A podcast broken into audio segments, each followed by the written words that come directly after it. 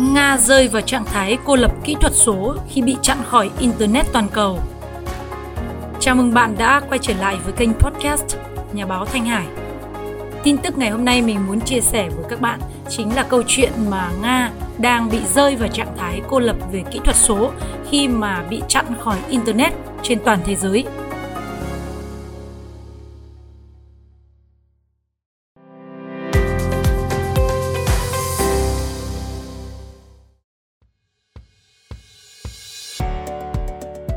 Tới thời điểm này thì Nga đang là quốc gia hứng chịu cái sự chỉ trích khá là nặng nề.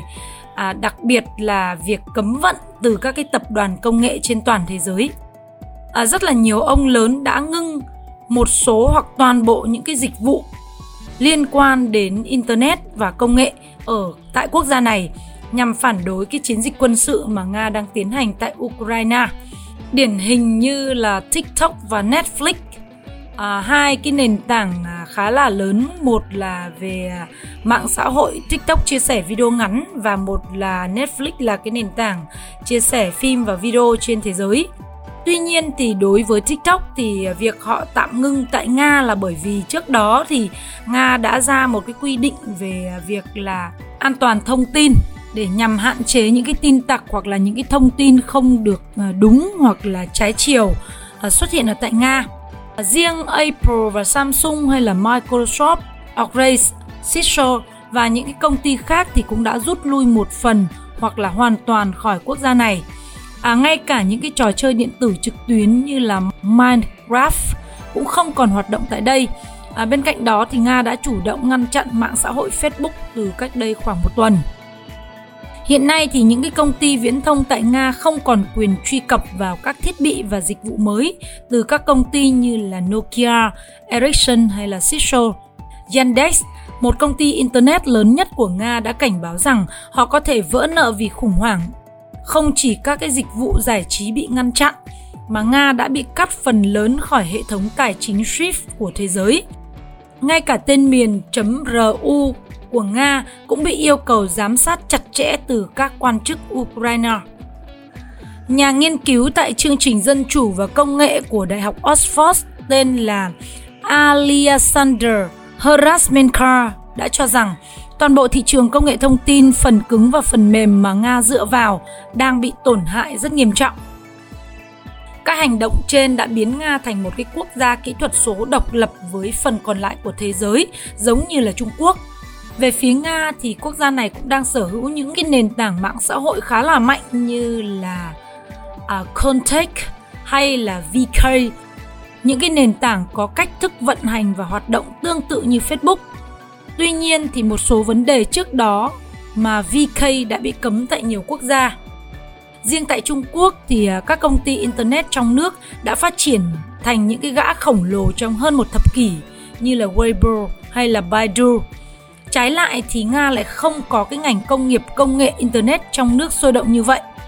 Nếu cái cuộc chiến tranh vẫn tiếp tục diễn ra thì Nga có thể sẽ phải xây dựng một cái hệ thống internet hoàn toàn mới và độc lập với các nước phương Tây.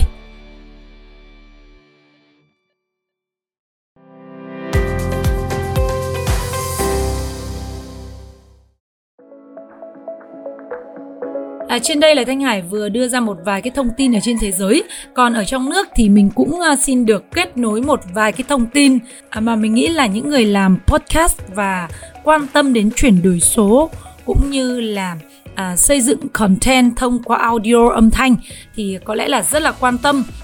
Dưới đây là thống kê về 10 lĩnh vực mà các kênh podcast của Việt Nam được nhiều người lựa chọn nghe và sử dụng nhiều nhất à, hy vọng là những thông tin này sẽ là những cái gợi ý quan trọng để giúp các bạn quyết định đầu tư và lựa chọn cái lĩnh vực mà các bạn theo đuổi nhé thứ nhất là các lĩnh vực mà có cái à, độ phổ biến top 10 danh mục podcast có cái độ phổ biến cao nhất và số kênh nhiều nhất tại Việt Nam trong tổng số khoảng hơn 3.000 kênh podcast.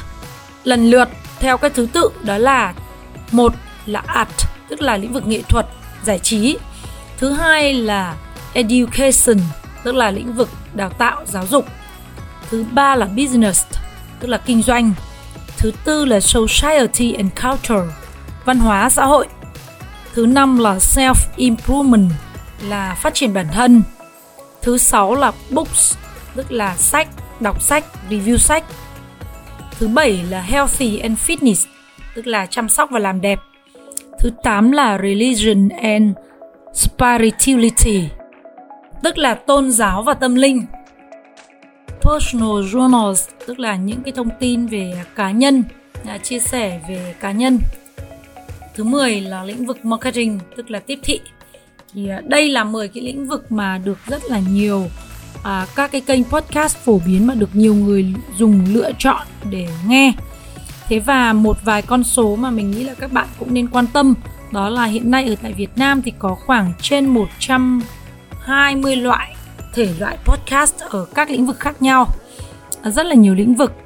Và có khoảng trên 3.000 kênh podcast được uh, cập nhật đưa thông tin phát triển một cách thường xuyên. Và hiện nay thì đã có khoảng gần 80.000 tập podcast đã được xuất bản tại Việt Nam. À, hy vọng là trong thời gian tới thì à, sẽ có thêm những cái thành viên mới sẽ gia nhập vào thị trường podcast còn khá là sơ khai tại Việt Nam.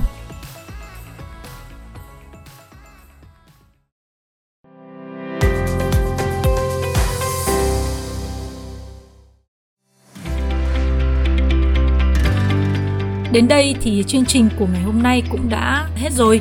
À, rất là cảm ơn các bạn đã dành thời gian lắng nghe và theo dõi. Thanh Hải xin chào tạm biệt và hẹn gặp lại tất cả các bạn trong số podcast tiếp theo trên kênh. Chúc các bạn một ngày mới bình an. Xin chào và hẹn gặp lại.